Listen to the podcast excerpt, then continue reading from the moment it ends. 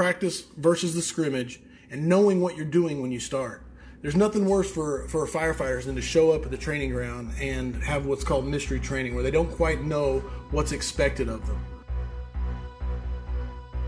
Firehouse Vigilance presents The Weekly Scrap, a podcast dedicated to the never ending fight against complacency. Weekly Scrap 13 Three methods to improve your training. Number one, we have to identify what we are talking about.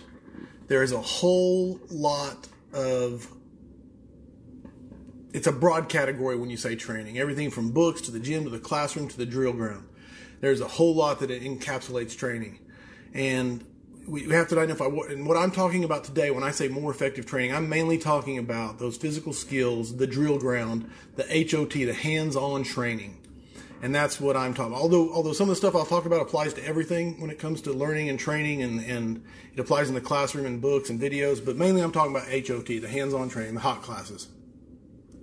And the drills, familiarization and getting better at those drills.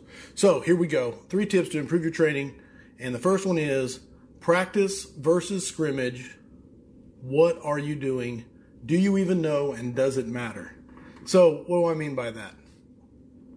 When we're flying with the lights and sirens down the road and a mile away, we can see a column of black smoke shooting up in the sky. We know it's the real deal. That's game day, okay? We're going to perform and uh, good, bad, indifference. It's game day. now, what I'm talking about here is practice versus scrimmage. It's not game day. And practice is where we sit down, we learn, we discuss, and we figure it out. Okay, so it's a new skill, it's a new technique, it's a new idea, concept, or a new foundation that we're going to build on. And that's practice. That's where we do the walkthrough. That's where we do the uh, the no pads. The um, you can stop in the middle of, of trying a new forcible entry technique with a wedge and an axe, and you can say, "Wait a second, what what am I doing wrong here? Someone show me." You know what I'm saying? And you can ask questions, have discussions and there's not much realism to practice. It's it's more about learning the technique or getting the foundation down, and that's the practice side of things. Okay, uh, and the purpose is to gain the new skill. Brush up on an old skill maybe that you you haven't touched in a while, but it's all about discovery and familiarization of the new. So scrimmage, on the other hand, so we got practice there, and then you got the scrimmage. So scrimmage is the drill. It's go time. It's time to show what you got. It is time to fly or time to fall. There's no stopping. There's no asking questions. Uh, you, you're trying to pretend in the scrimmage that it's the real deal. You're trying to pretend that there's that black smoke off in the distance and that it's game day. You're pretending that there really is a victim inside the room. Uh, and the purpose of the scrimmage, as opposed to the practice, is you're trying to find what works and what is lacking and what can be improved and what your shortcomings are in your technique, in your drill, in your pre-plan, in your whatever it is you are scrimmaging. You are trying to identify and find those shortcomings. And both of these are extremely important, the practice and the scrimmage. Both of them, because they both serve, but they, but they serve very different, uh, uh, purposes. Um, you got to but the biggest thing is you have to identify what are we doing day of. So when people show up to train if you're in charge of training if you're the leader if you're the training officer you have to identify what are we doing today? Are we learning a new skill? Are we practicing? Then everybody get in here get close encourage ask questions have discussion. Um, f- figure out what's working what's not working those kind of things. But if it's if it's scrimmage time you're setting up the scenario you're setting up the drill here you go here's go time then that that's where you can identify the shortcomings and and um, for yourself, your crew, you can figure out where you need to have more practice. Um, so you're either trying to discover and familiarize new knowledge, or you're trying to reinforce mastery and identify shortcomings, and that's the difference: practice versus the scrimmage, and knowing what you're doing when you start there's nothing worse for, for firefighters than to show up at the training ground and have what's called mystery training where they don't quite know what's expected of them. So to have that, that expectation set from the beginning is, hey guys, get in here. We're learning something new. I'm going to teach it to you. Next time we come back, we're going to drill on it. It's going to be the real deal. And we're going to see how good we can do. Right? Firefighters will rise to the challenge of the of the scrimmage if they know that that's what they're going into to begin with. And and if they don't have the tools from practice, um, then you then you're just setting them up for failure. So, identifying what needs to be done, which leads right into the second tip on improving your training, and this is one of the most important things for training to be effective, and it's one of the hardest things to allow or, or embrace, or it's something we usually try to avoid in the fire service, and that is failure is key. Failure is what allows you to find what you do not know, and it lets you identify what needs more training, what needs more practice, what will not work. And if you're not allowed to fail, um, then you can you, then it's almost impossible to grow. And there's so much that gets in the way of failure when it comes to firefighters and our personalities, um, egos, and I'll be I'm as guilty as anyone. I hate messing up. I hate uh, screwing up or failing in front of my peers, my officers, those uh, I'm in charge of. I, I hate it. And uh, but as a leader, as a trainer, you have to make it okay to fail, and that makes it okay for people to try as hard as possible to give it all they've got. Um, you have to shut down the haters and the mockery. Uh, I know that we're still firemen. We we love. There is nothing. I don't think there's anything we enjoy more than busting chops. Um, and and that yeah, I think we uh, it's a second calling. We love busting chops, but we have to cut down the mean spirited mockery and and what makes it not okay to fail. Where people, uh, I, I can't count how many times I've been at hands on training and someone will be in the back with their arms folded, saying, "No, this I don't need to try this. I'll handle this day of," or "This is stupid," and it's almost guaranteed they're not willing to try because they do not want to fail in front of those around them. And so this is a very tough one to do, but number two is failure is key. We have to make it okay to fail. Failure defines your limits. Once you know where those limits are, you can figure out how to train and push past them. Without failure, you will never find those limits. So, Number one, practice versus scrimmage. Number two, failure is key. And the final point of this scrap, which is for training to be more effective, you have to train stress inoculation. We make decisions in compressed time frames under extremely stressful situations, and we will always fall to the level of our training we have a physically demanding, mentally demanding, psychologically demanding, emotionally demanding job. And it is very stressful at times, and we have to be able to make decisions. And if our training does not reflect the environment in which we make decisions, then we can't expect to make success. We cannot, we cannot expect our guys to be successful in those situations.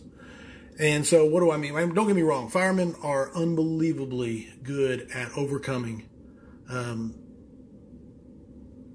unbelievably high challenges. And so we all, that's what we do. We find ways to make it work. But what I'm talking about is finding ways to be more effective at making it work. I don't want to sell anything short, but uh, perfect example. Had a house fire about two weeks ago. Um, could see smoke from three miles away. It was it was getting it, and first new engine company got there, pushed in the front door, inch and three quarter, made the turn, pushed down the hallway, got to the got to the room that was burning. It barely made it in the attic. They knocked it down, knocked down the attic, saved half the house easily. Um, great, great push. And we were doing a critique later, and the officer was beating himself up a little bit, saying how he'd been studying these tactics, reading these books on uh, transitional attack and resetting the fire. And when he rolled up, there was there was fire blowing out this B side window, and it had been a perfect time to do a reset the fire. And he was and and 100 percent think he made the great call on on his fire attack and everything. I'm, this is nothing to do with. I think he saved half that house easily. Um, no, so but but the point is is that on the day of stepping off that engine, high stress, smoke, flame, uh, on air, he made the call and he fell right back to what he'd always done, which was front door, inch and three quarter, go in, kick that fire's ass. And he did an unbelievably good job. Uh, but it goes back to if we don't stress inoculate ourselves in that training, then we are always going to fall back to what we've always done, always going to fall back to a default. And we have to make our drill, our, our scrimmages physically demanding, psychologically demanding, emotionally demanding as we can so that we are stress inoculated when it is game day, when there is that smoke showing, when there is that victim trapped. And so, any ways that you can come up with to add that level of stress in some way, shape, or form, usually through physical exertion, uh, can lead to more effective training. So that's it. Three tips for more effective training practice versus scrimmage. What are you doing?